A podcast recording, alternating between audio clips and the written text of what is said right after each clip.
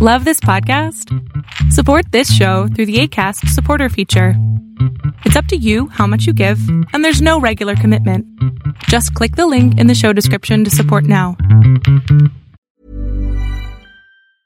Want to get a chiseled look in the jawline? Sculpt and shape your jawline with added volume from Juvederm Volux XC. Juvederm Volux XC is an injectable gel specifically designed to be robust enough to improve moderate to severe loss of jawline definition. And it is the first and only hyaluronic acid filler approved for the jawline. Add volume to your jawline for a chiseled look with Juvederm Volux XC. For important safety information and to find a licensed specialist, visit juvederm.com. That's J U V E D E R M.com. Not for people with severe allergic reactions, allergies to lidocaine, or the proteins used in Juvederm. Common side effects include injection site redness, swelling, pain, tenderness, firmness, lumps, bumps, bruising, discoloration, or itching. There's a risk of unintentional injection into a blood vessel, which can cause vision abnormalities, blindness, stroke, temporary scabs, or scarring. Talk to a licensed specialist to find out if it's right for you. Visit juvederm.com. That's J U V E D E R M.com. Hey, I'm Ryan Reynolds. At Mint Mobile, we like to do the opposite of what Big Wireless does. They charge you a lot, we charge you a little. So naturally, when they announced they'd be raising their prices due to inflation, we decided to deflate our prices due to not hating you. That's right. We're cutting the price of Mint Unlimited from $30 a month to just $15 a month. Give it a try at mintmobile.com slash switch. $45 upfront for three months plus taxes and fees. Promote for new customers for limited time. Unlimited more than 40 gigabytes per month. Slows. Full terms at mintmobile.com.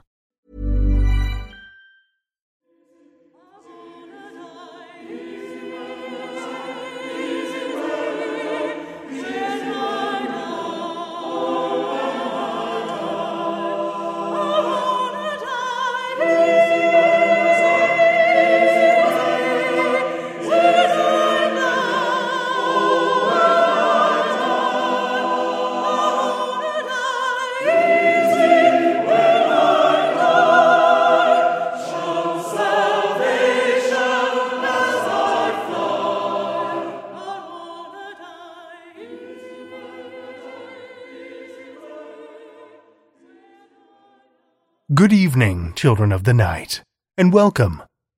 This week, we've crossed the state line into Arkansas and rolled into the tiny, quiet town of Quitman. At first glance, Quitman seems like any other small town in rural America. A handful of stores and restaurants, a school and a post office, large grassy yards and quiet streets lined with tall trees. With just over 700 people, Quitman's not exactly what you'd call a bustling metropolis, but when Floyd and Aline Bettis moved to Quitman in the early 1950s, the town wasn't even half that size. The home they purchased, right in the heart of town, was plenty big, though. Too big for just the two of them, really. But Floyd and Aline had big plans. They'd moved to Quitman with a purpose. They were going to start a family. But things didn't come as easily as they dreamed. Floyd and Aline were good people, hard workers and kind, too. They'd make great parents, everyone said. But despite trying year after year, their luck just refused to turn. Just as despair threatened to tighten its grip, though, it happened. Aline was finally pregnant. The couple was overjoyed and spent nine months excitedly planning for the new addition. Their big home was about to be much less empty.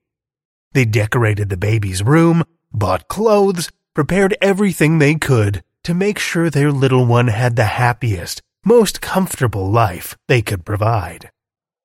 The time passed quickly for the Bettises, and before they knew it, Floyd was rushing Aline to the hospital where she gave birth to their new son, Gerald Bettis. By all accounts, Gerald seemed like a normal, healthy baby.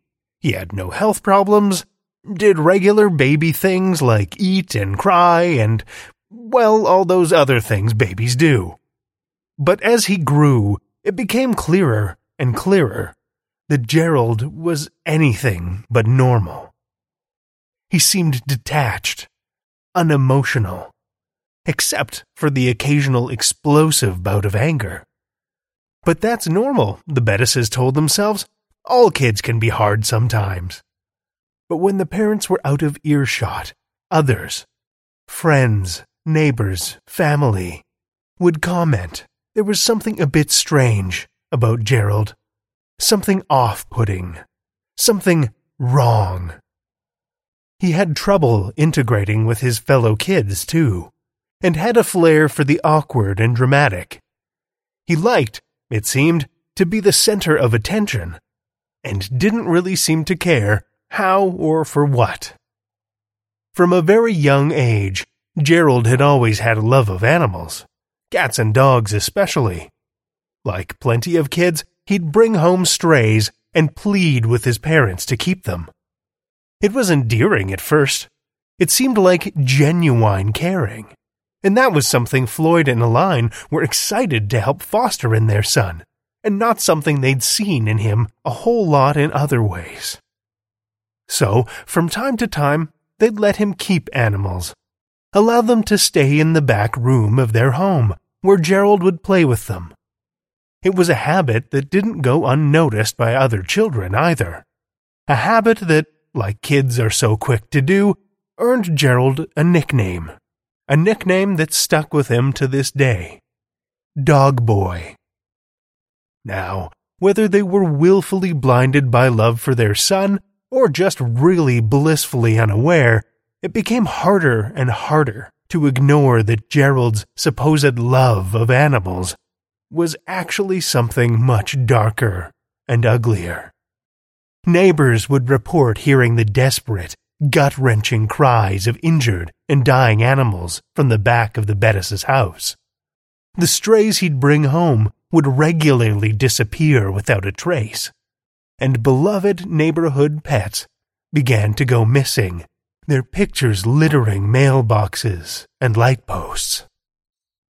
As Gerald entered his teen years, the relationship with his parents began to shift further, too. The boy they'd prayed and worked so hard for, that they'd been so excited to bring into the world, was becoming stranger, more unfamiliar by the day, more frightening. He had a dark cruelty that seemed to roil within him, a blackness that gleamed sharp daggers within his eyes, and a maliciousness that kept his parents and others who knew them in a constant state of unease. Gerald was prone to violent outbursts, which was made particularly terrifying by his huge size. By the time Gerald reached his late teens, he towered over his parents at six foot four and close to three hundred pounds. So when he decided that his parents should stay locked in the upstairs of their house, there wasn't a whole lot they could do in protest. They were kind, gentle people, and they weren't equipped to fight back, especially against their own son. They'd stay imprisoned in the upstairs of their home, afraid to roam the house or make too much noise. He would feed them, sure, but only what and when he chose. And if he was ever in a mood, or if one of his parents dared even give him the whiff of a challenge, oh, there would be hell to pay. His father took the worst of the beatings, and at one point, Gerald even threw him out of the upstairs window, leaving his aging father, then more than seventy, to cling to the gutter until police arrived. This went on for years, the cycle of fear and abuse. And then Floyd died. He had gotten ill at home and passed away, or so the official report said, although it's also been suggested that he died of a broken neck after accidentally tumbling down a flight of stairs. Not long after the death of her husband, Aline fell and broke her hip. But despite the pain of the injury, as the ambulance sped her off to the hospital, it was the happiest she'd been in years. She was liberated, finally released from the house into the relative safety of the hospital. That elation didn't last long, though. Gerald's abuses weren't limited to the home, as it turns out. He would show up to abuse and threaten his mother, even in the confines of her hospital room. But in such a public place, that behavior didn't go unnoticed. And it was enough to finally secure Aline's freedom. She was placed in protective services and never returned to the home or her son. With no one left to care for, Gerald continued his destructive behaviors. He began growing and selling drugs out of the newly constructed sunroom on the back of the house. And it was that, along with the abuses reported by his mother, that finally led him to being thrown in prison, where he died not long after of a drug overdose. The Bettis house has changed hands a few times, but despite dying in prison, many think Gerald Bettis never truly left his home on Mulberry Street. There's the usual haunted house staples floating objects, lights that turn on and off by themselves, toilets that flush on their own, items that mysteriously disappear. And in one incident, while showing the house to a prospective buyer, the recliner in the front room suddenly flipped back, the distinct impression that someone large and heavy had sat down and laid back in it. But the most unsettling of all is the figure, huge and hulking. Long dark hair covers its massive form, glowing cat like eyes that seem to pierce the darkness as it leers malevolently from the windows of the Bettis house. His glare seems to snarl a hateful challenge to anyone brave or stupid enough to dare intrude on his property. He's even said to have chased one witness down the darkened street on all fours, slavering fangs, gnashing viciously at their fleeing form. Dog Boy, it seems, is a nickname Gerald Bettis has come to embrace in death in a way he was never truly able to in life. Now, what say we chase down some fiction of our own? Our first story of the evening comes from Ron Prichard. Ron Prichard is a longtime journalist who's worked from California to New York and DC and now resides in Seattle. He's a lover of nightmares and a Tomorrowland kid who grew up to wonder when the 21st century is going to live up to the hype. You can read his stories at ronpritchardfiction.com. Children of the Night, join me for Ron Prichard's Squirrels.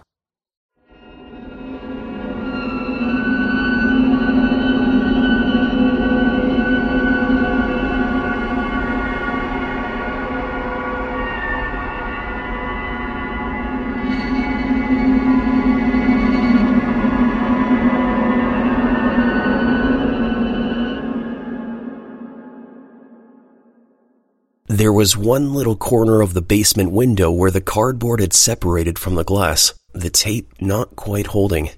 The sunlight would bleed through, and you could hold an eye to the crack and see outside. Some days you'd see the squirrels playing on the lawn. They didn't bother with the squirrels.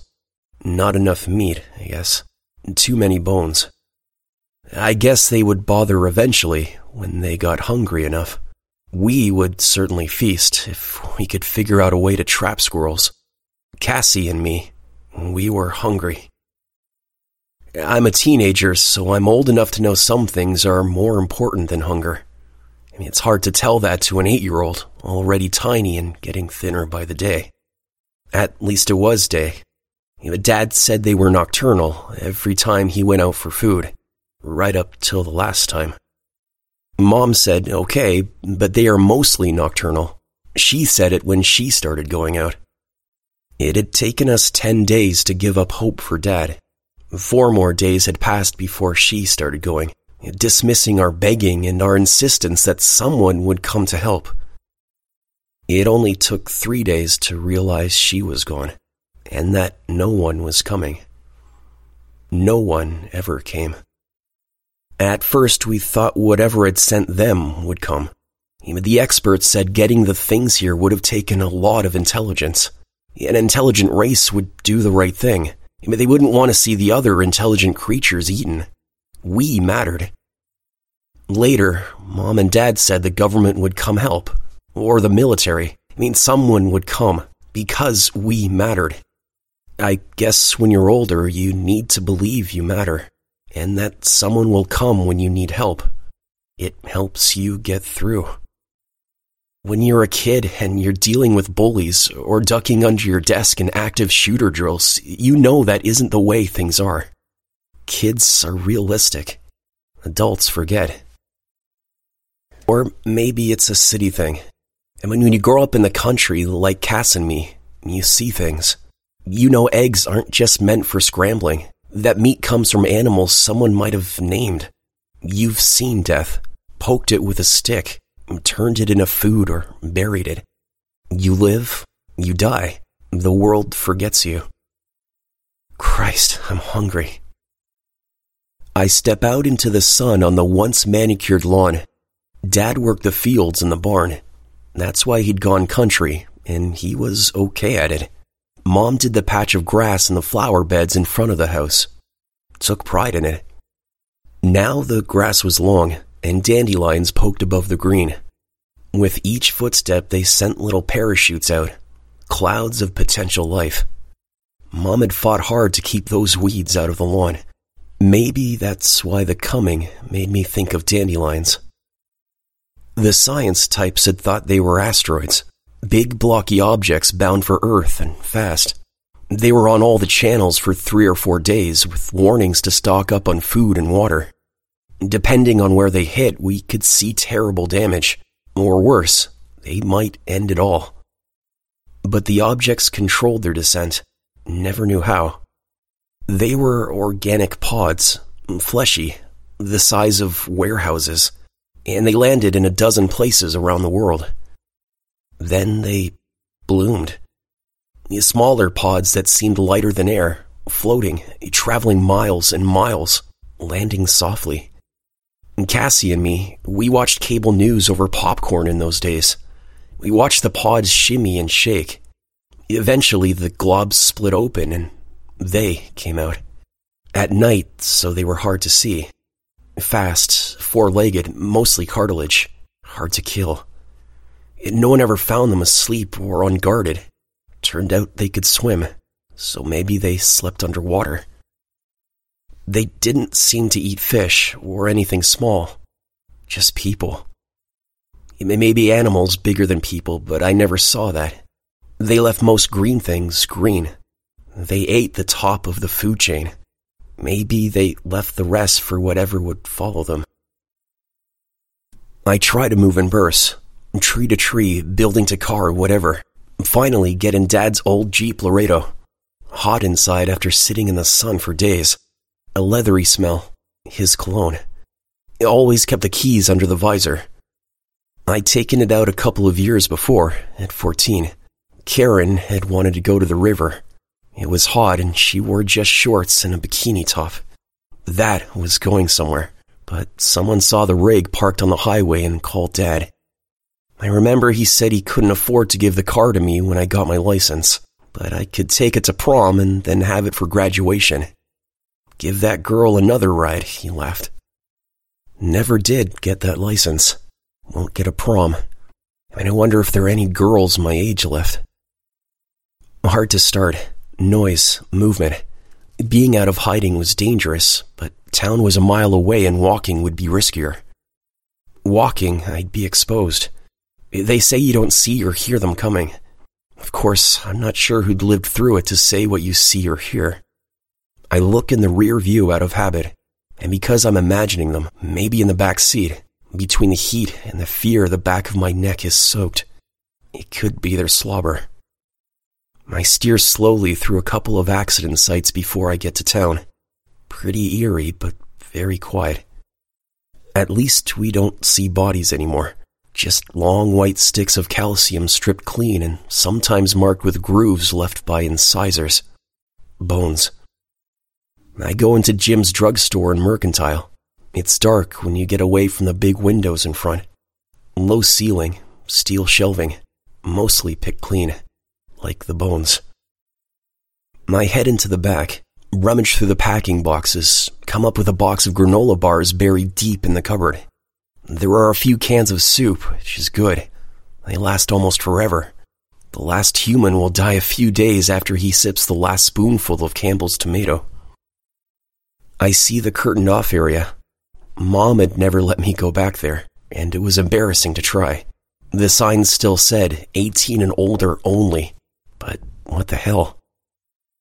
No way to play the videos. There are magazines I could, well, use. Stuff a couple under my shirt to take with me. I remember my dad, and maybe the pastor, saying it was a big deal when they were kids to hide a Playboy in your room. Then I hear it scuffling outside. Then a crunching noise and a crash, an easy step that upsets a row of shelves. Inside now. And the smell. I remember camping once with Dad, and we ran across a badger that had been dead for a few days, ripe with musk and a sour milk smell. It was like that. I peer out through the curtain, mostly shadow, broad shoulders, and a head like a buffalo the skin clattering as it moves like an insect from a horror movie. I have nowhere to go. Is this how it ends? My punishment for just planning to sin? I thought they said it just made you go blind. Then it's gone. Outside. I wait. Listen. It hovers out there for a while. I hear sounds. Well, they're terrible. Then a scream. Then gone. I walk outside into the setting sun. She's in a pile, crying. She'd followed me, seen it. She's shivering. I put my hand onto her head, first just to check. Wet, but not with blood. A viscous saliva. She looks up. Her shirt is torn. There are scratch marks along her biceps where the white sleeve ends. It's okay, I told her. You're okay. It had hunted her, but it had left her alive. Why? And then it comes to me. I sense it without sensing. It's close. I just know. It's waiting for me. It planned this. She was better for bait than a meal. Too many bones, not enough meat.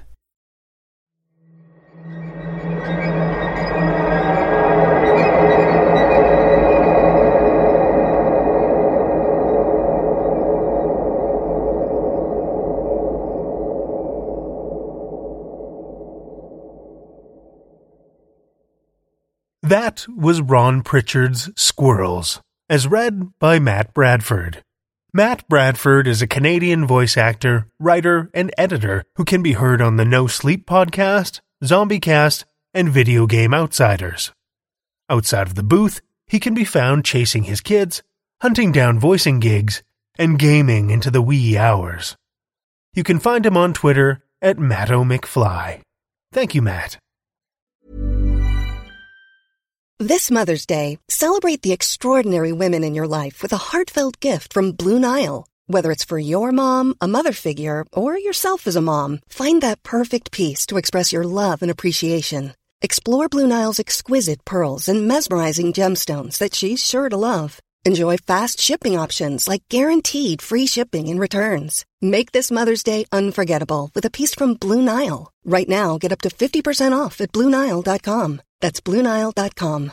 If you're looking for plump lips that last, you need to know about Juvederm lip fillers. With Juvederm Volbella XC and Juvederm Ultra XC, your lip look, whether it's subtle or bold, can last up to one full year with optimal treatment and no additional maintenance. Find a licensed specialist and see if it's right for you at Juvederm.com today. That's J U V E D E R M.com. Add fullness to lips in adults over 21 with Juvederm Volbella XC or Juvederm Ultra XC. Do not use if you have severe allergies or a history of severe allergic reactions, or if you're you're allergic to lidocaine or the proteins used in Juvederm. Tell your doctor if you have a history of scarring or taking medicines that decrease the body's immune response or that can prolong bleeding. Common side effects include injection site redness, swelling, pain, tenderness, firmness, lumps, bumps, bruising, discoloration, or itching. As with all fillers, there's a rare risk of unintentional injection into a blood vessel, which can cause vision abnormalities, blindness, stroke, temporary scabs, or scarring. For full important safety information, visit juvederm.com.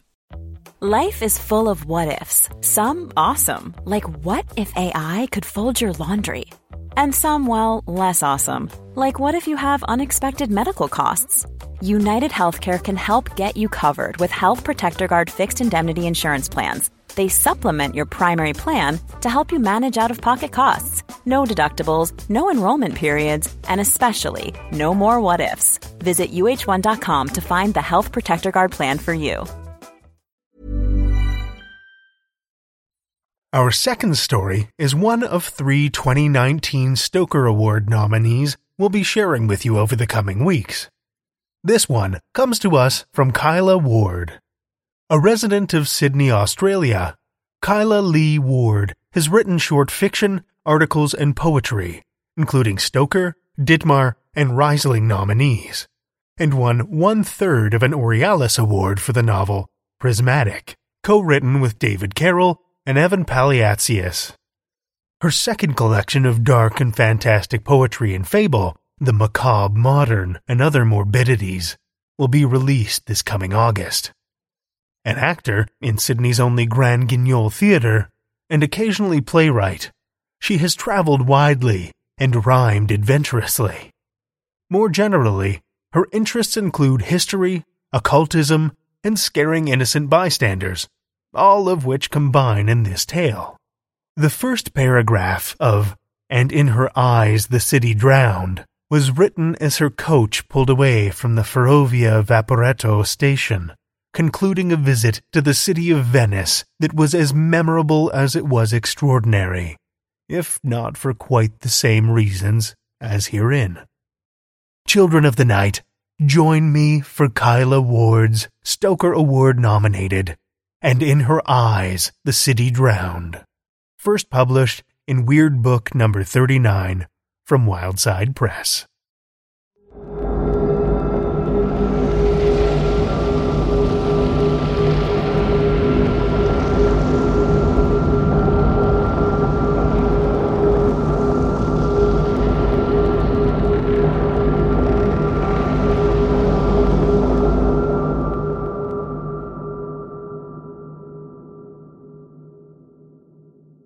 I came to Venice in June. As the brilliant days collapsed slowly into August, I began to hear. Then I began to see. Now I'm scared, to the point of actually shaken, that the woman will appear tonight in the mouth of the Calle de Pignoli. At first, I was as arch dazzled and spire smacked as everyone else. Marty calls it the Venetian brain freeze like you've just guzzled a massive gelato flavored with sunshine, marble, and brine, flecked with gold like the glassmakers do their goblets and bowls. Fresh off the water taxi, that's exactly what the tourists go for gelati or glass. Then, after staggering around the Piazza San Marco, gawking at the basilica and the bell tower and the clock where the bronze man strikes the hour on a bell, they collapse into chairs outside the Doge's cafe and listen to us. Cameron Kesey is a name nobody has heard of. That's because Marty and I are refugees from the culture drought currently afflicting Sydney, Australia. Marty plays clarinet, though he prefers the tenor sax. I play keyboards, which here means a top of the line Yamaha on grand piano setting. A sweet platform like this has a vast menu of voices and can handle even more exotic uploads, as well as multiple tracks. It can channel woodwind, strings, or a full choir. It can construct octaves from the sound of breaking glass. But for two months now, it's been stuck on grand piano. Our cellist is Lise, who usually plays in a Czech goth metal band, and the violinist is Soho Stevie, who patched this outfit together in London last winter. God knows, summer in Italy sounded like a good idea, and I don't know, I had this fantasy Venice might inspire me to write my breakout piece. The history of music, of all the arts, is full of people traveling to Venice and creating masterpieces, and I am classically trained. So now we are the Doge's house band. One of two old Cavinato has engaged for the season. The other group are local, and they play 12 to 2, 4 to 6. We get 2 to 4, and 6 to 8 or 9 every day, excepting the occasional appearance of special guests, and every single night. But none of them see the woman.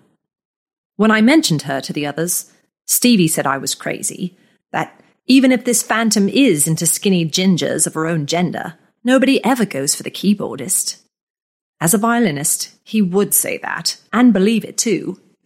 Marty said we were all a little crazy by this point, that anyone would go crazy after the 5,000th repetition of Speak Softly Love, Santa Lucia, and That's Amore. And this is true, but I cherish a special hatred for Che Sarà Sarà. It's not just the whiny seesaw melody, it's the attitude. What kind of teacher, what kind of parents tell a kid that it's not worth trying? The short answer mine. My mother, pushing me to practice and gain grades all the way through school, and then fully expecting me to pack music away in the box where she keeps my pretty ponies.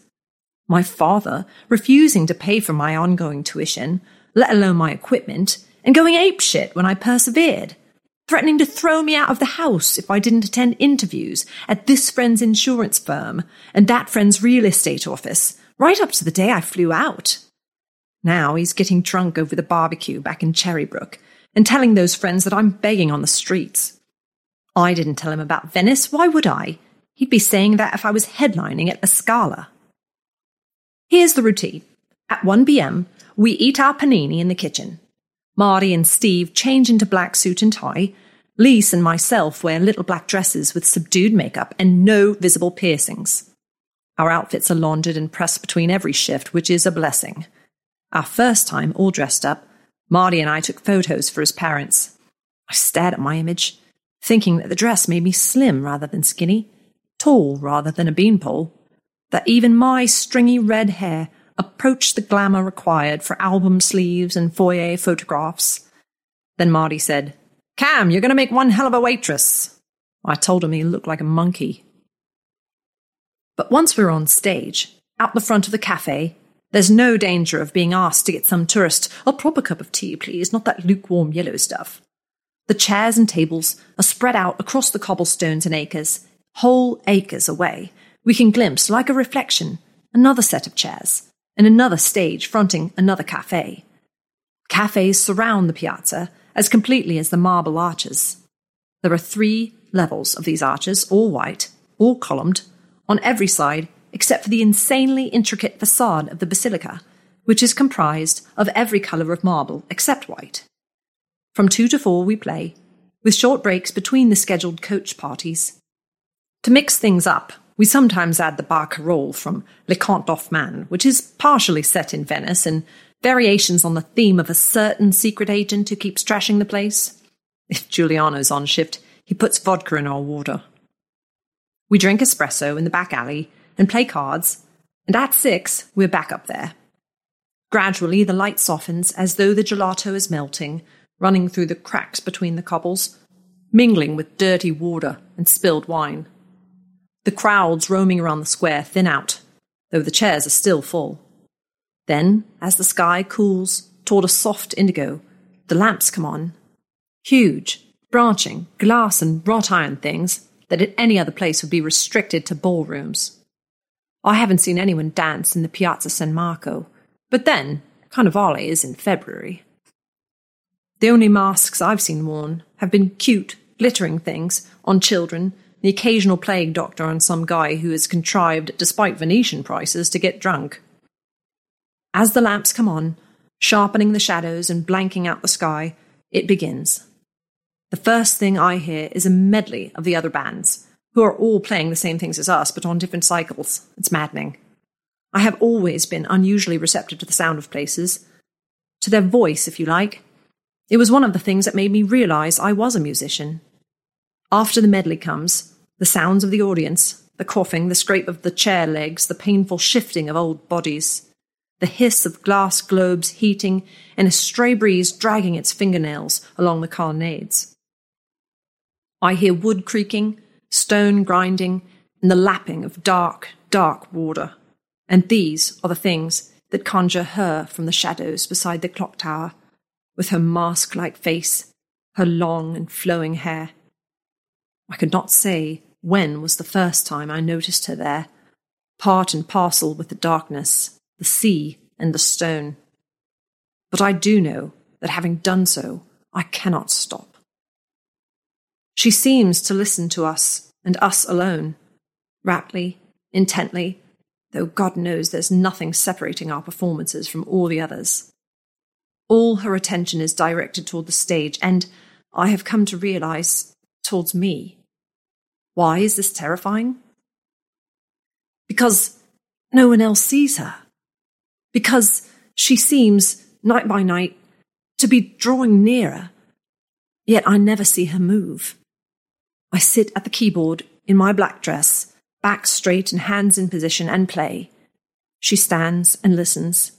And we continue like that until the bronze man has whacked his bell eight times, or as long as it takes the tables to clear. Then I'm off the stage and into the water taxi with the others, and back to the hostel at the rail terminal. Not even Venetians stay the night in Venice. At the hostel, some of the terror fades. We eat Chinese or Mexican, turn on the soccer, and zone out, while Lise Skypes a boyfriend back in Prague. She leans her cello against the table and plucks out little tremolos as they discuss lyrics like, In the catacombs of alchemy, love lies bottled.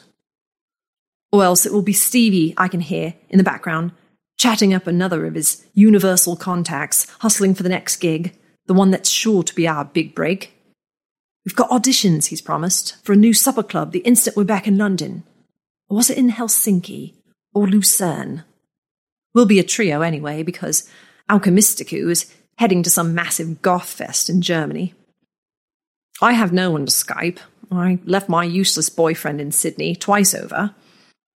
Usually I talk things through with Marty, but he's been monosyllabic since Stevie played the never with another band member card on him. I think that, in his own way, he's afraid as well.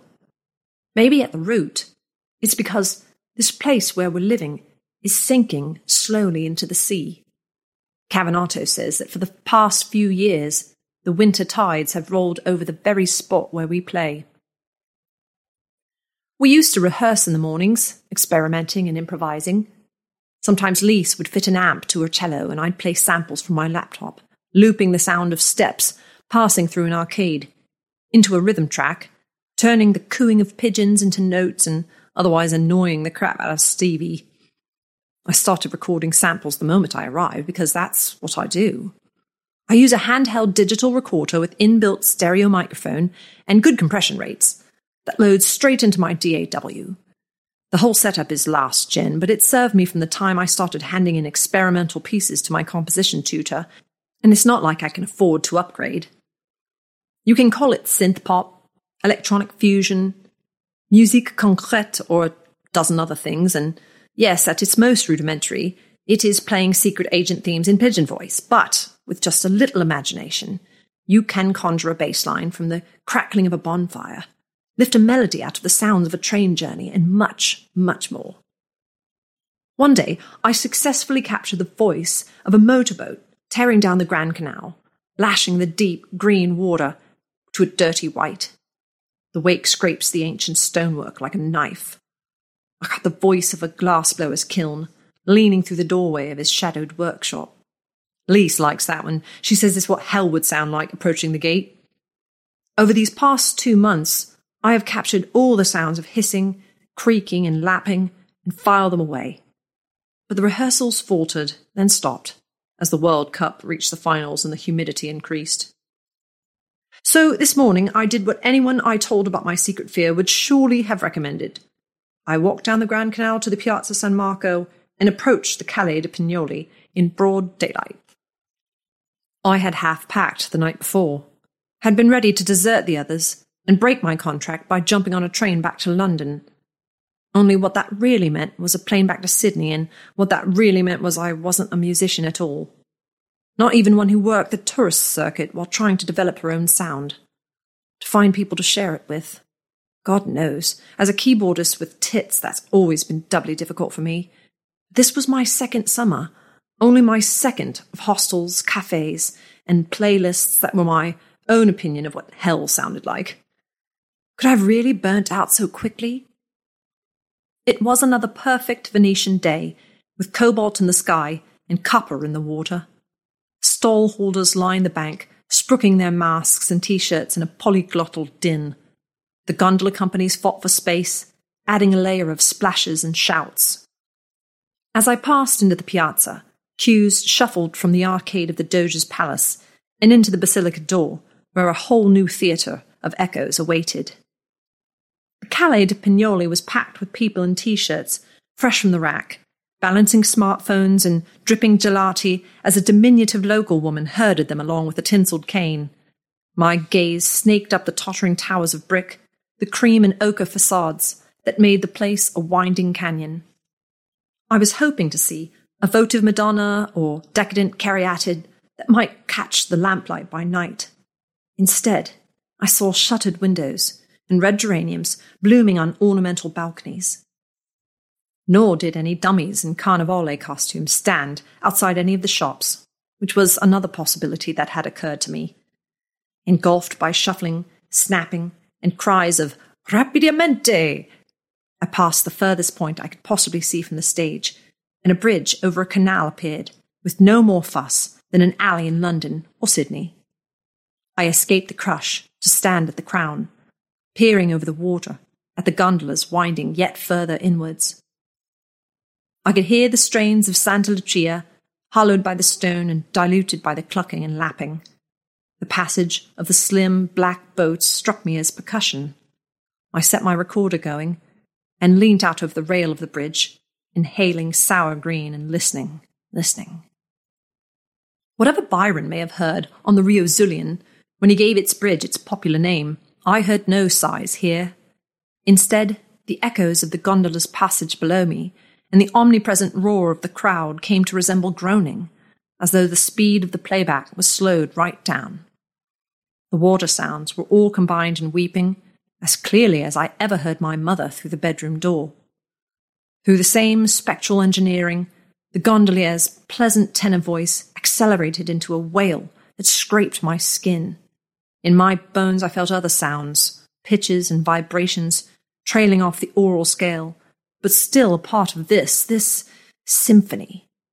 It was impossibly vast, inconceivably deep, and both a part of what I heard at night and as far beyond it as the development from the exposition, or even an entire new movement.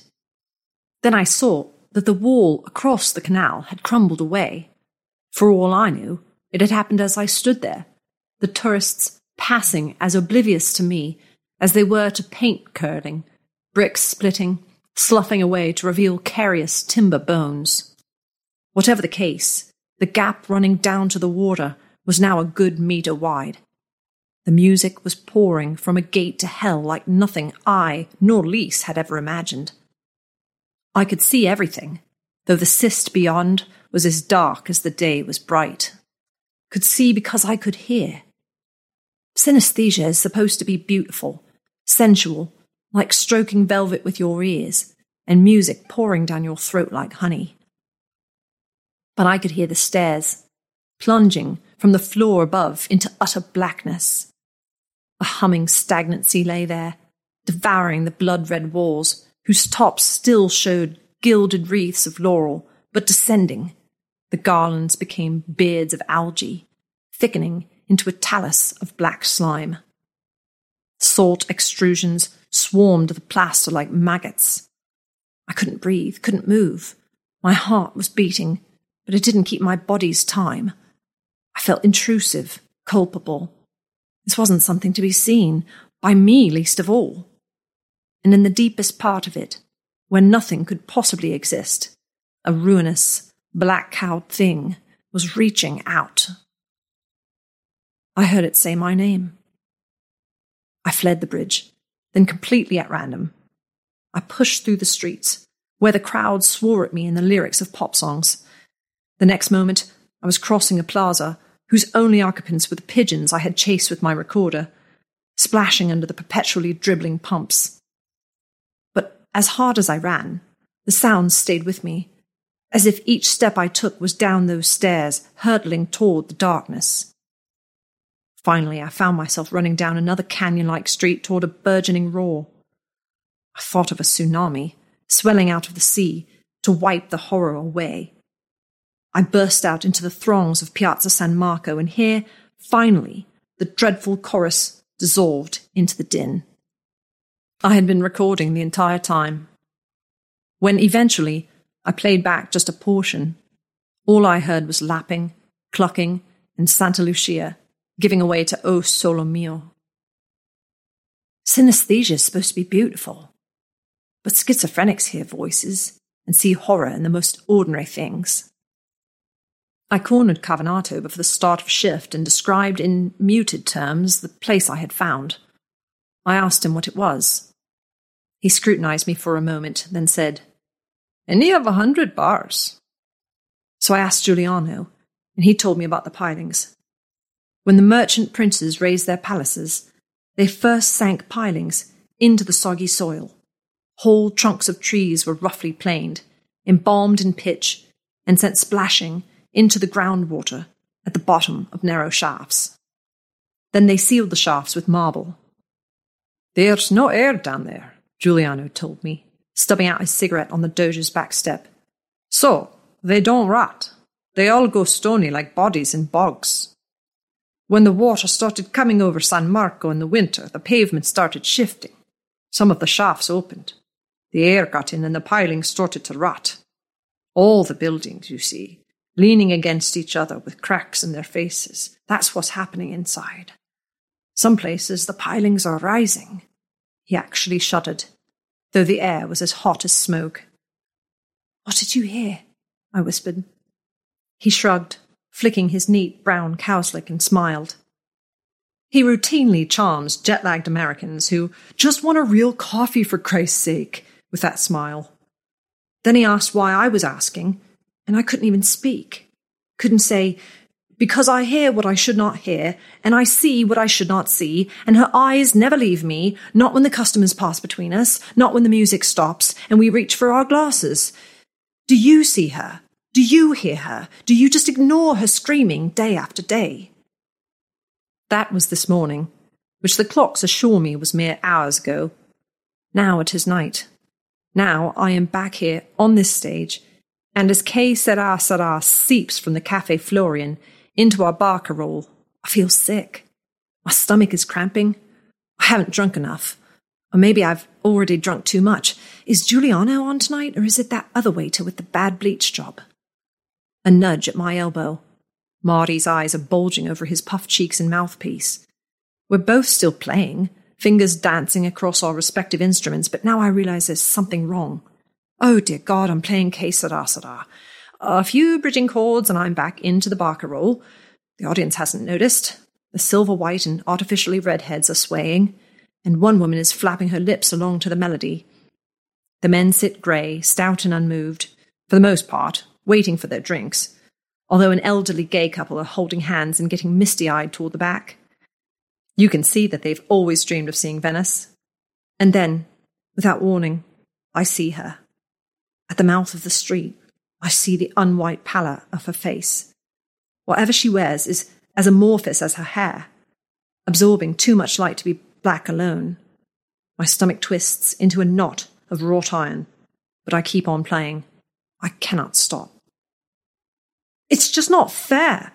Venice was supposed to inspire me, to give me a way out of my own private pit. I should never have come here. My parents knew that I'm not a real musician, all my tutors. They knew I was just someone who stands outside of a cafe playing That's Amore. Just as I used to stand up on the steps of the Sydney Town Hall, mixing birdsong into waltzing Matilda, busking to get the money to undertake my next grading, to buy my recorder and DAW, to save up the fare to Europe, where all my dreams would come true. Lise catches my eye this time, with just a flicker of a smile. When you're down by the sea and an eel bites your knee, that's amore, she mimes, something else from our rehearsals. I try to smile back, but water leaks down my cheeks and stones grind in my stomach.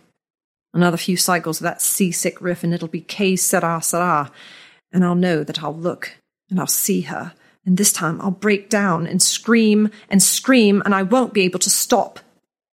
No, no, I won't. I may be going schizoid or synesthetic or home, but first I'm going to show that woman, whatever she may be, what I'm worth. I'm going to show all these people, the deaf and the blind, what Venice truly is, and I'm going to do it as only I can.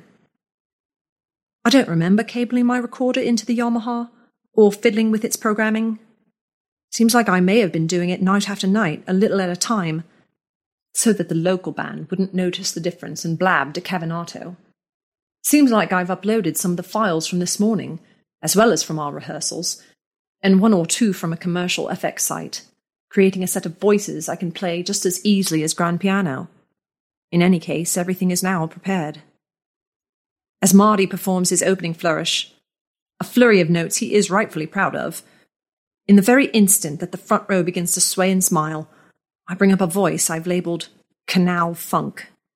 For the moment, I'm still playing my part, but in notes of stone and water. Marty's face goes macaque red. He repeats the flourish, darting glances at Stevie and mouthing at me to wake up, but it's too late.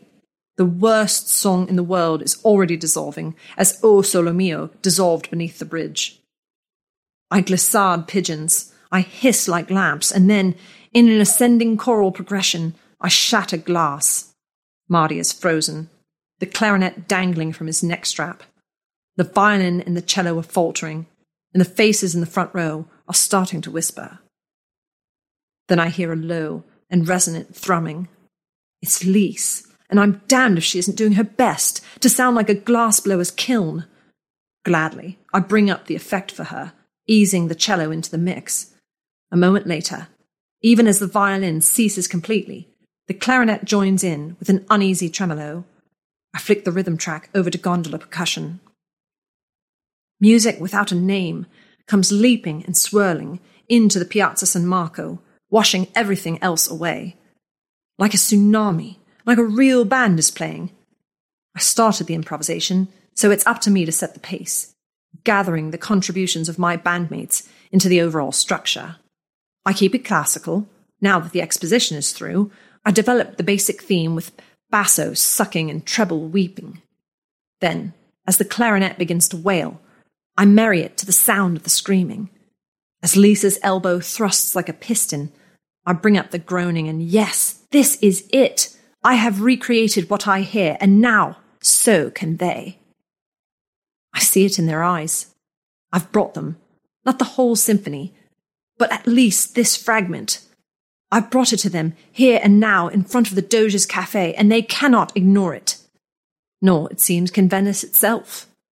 As though I have hit that one sympathetic pitch which can bring down bridges. The towers around us are shaking, the arches are rocking, and water slap dancing in the canals. In the crumbling palaces, every empty chamber resounds like a violin's bout. There's no one can ignore this. For a moment, the piazza is La Scala. It's the Albert Hall and the Opera House, and stages all over the world. The bronze bell is chiming, and I am performing in Venice. There's only so long we can sustain it, especially with Stevie standing there like the death of Paganini.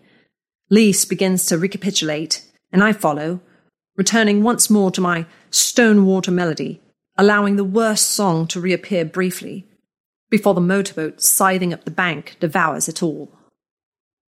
Rapidamente! Rapidamente! As I let the crowd's sound trail out, I hear scattered applause and bravo! Giuliano is standing there with his mouth hanging open. The couple at the back are the ones cheering, along with the old woman who was singing before. The rest of the audience just sit there, staring. You bloody idiot, hisses Steve. But for the first time in months, I feel alive. For the first time ever, maybe, I'm not just hoping I can make it. I know. Then she is there. Between me and the audience rises a wall of darkness and cold. I breathe stagnant black as she reaches out with her salt encrusted hand. Her mask is marble, blue and grey, and in the crumbling sockets of her eyes, and in her eyes, are dancing sparks, particles of gold, as the glass is flecked with gold, as her gown is brocaded in every possible colour, and every one a sound that the symphony weaves together. In that moment, a future coalesces before me. I see myself shouting at Cavinato and Stevie, refusing to apologize, in a midnight train journey to a place I have never been. But then I am on another stage with Marty, Lise, and Stannis, facing a sea of black shoulders and white faces, all roaring, roaring for us. I see the downloads page crashing under the demand, the single and the first EP. I see red hair splashed across black and white photos, close ups of my hands on the keys, webzines giving way to glossy print, stage after stage, audience after audience, and then the first album with its title track and cover of a drowned city. The nightclubs and festival tents give way to auditoriums and amphitheatres. The audiences wear gowns and suits. Their faces change colour again and again. We play reflected in water. As each scene shifts, I know I am in a place called Venice. Little Venice, Venice of the North, Venice Beach, Venice of the East. There seems no end to them. In London, in Amsterdam, Los Angeles, Suzhou. To each of them, I bring the sounds, and in each of them, I make recordings, attempting hybrids, seeing what traits will carry through, seeing if the sounds will take. As album follows album, each encompassing more of the symphony, I understand how a city can survive collapse, how its essential soul can escape and flourish anew, only when given the right foundation. I see myself sinking, friends and helpers, managers and lovers, dragged down by my obsession. Lise, Stannis, and even Maria, stripped and blackened, descended into illness, madness, and shame. I feel their pain, hear their screaming, as all at last are buried. And I am buried too. As I slide down into my final resting place, the water thick and black and chill, the echoes boom from above, and my shaft is sealed. I see it all, and I reach out, and as her fingers crumble in my grasp, I feel sparks beginning to dance in my blood. The wall is gone. I face my first audience, sitting and waiting for someone to take them in hand. I shoulder past Stevie and seize the mic. Thank you, everybody, for listening to us tonight. We are the Pilings, and I hope you enjoy what's coming.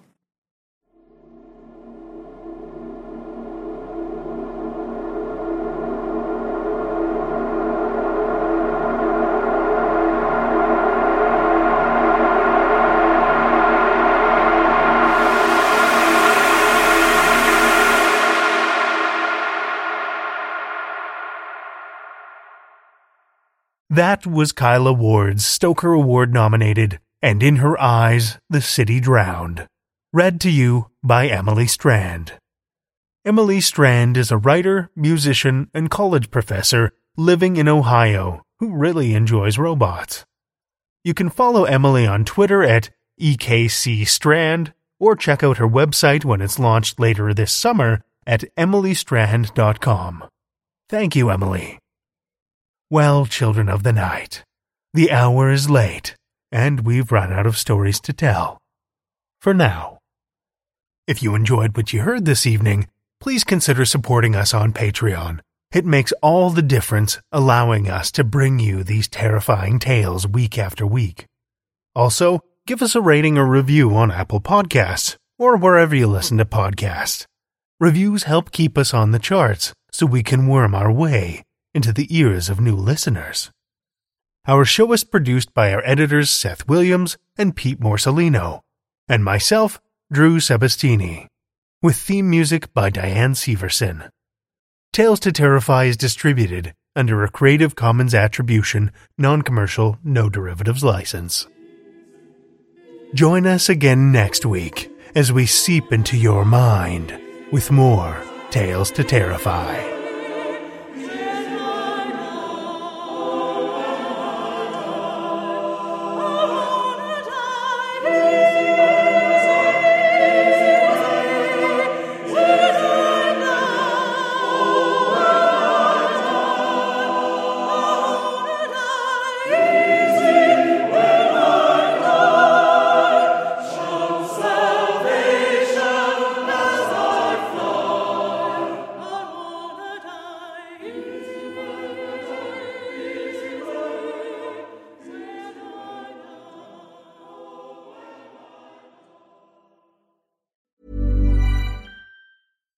If you're looking for plump lips that last, you need to know about Juvederm lip fillers. With Juvederm Volbella XC and Juvederm Ultra XC, your lip look, whether it's subtle or bold, can last up to one full year with optimal treatment and no additional maintenance. Find a licensed specialist and see if it's right for you at juvederm.com today. That's J U V E D E R M.com. Add fullness to lips in adults over 21 with Juvederm Volbella XC or Juvederm Ultra XC. Do not use if you have severe allergies or a history of severe allergic reactions, or if you're allergic to lidocaine or the proteins used in Juvederm. Tell your doctor if you have a history of scarring or taking medicines that decrease the body's immune response or that can prolong bleeding. Common side effects include injection site redness, swelling, pain, tenderness, firmness, lumps, bumps, bruising, discoloration, or itching. As with all fillers, there's a rare risk of unintentional injection into a blood vessel, which can cause vision abnormalities, blindness, stroke, temporary scabs, or scarring.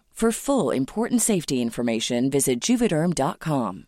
Mom deserves the best, and there's no better place to shop for Mother's Day than Whole Foods Market. They're your destination for unbeatable savings, from premium gifts to show-stopping flowers and irresistible desserts. Start by saving 33% with Prime on all body care and candles. Then get a 15-stem bunch of tulips for just $9.99 each with Prime. Round out Mom's menu with festive rosé, irresistible berry chantilly cake, and more special treats. Come celebrate Mother's Day at Whole Foods Market.